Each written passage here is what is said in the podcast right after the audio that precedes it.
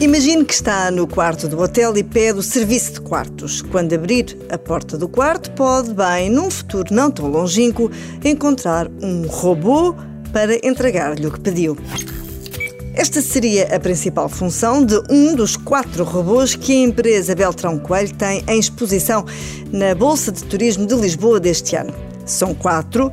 Um deles com um aspecto mais humano, que pode estar, por exemplo, na recepção do hotel, a responder a perguntas simples como qual é o horário do pequeno almoço ou onde é que fica uma determinada sala de reuniões.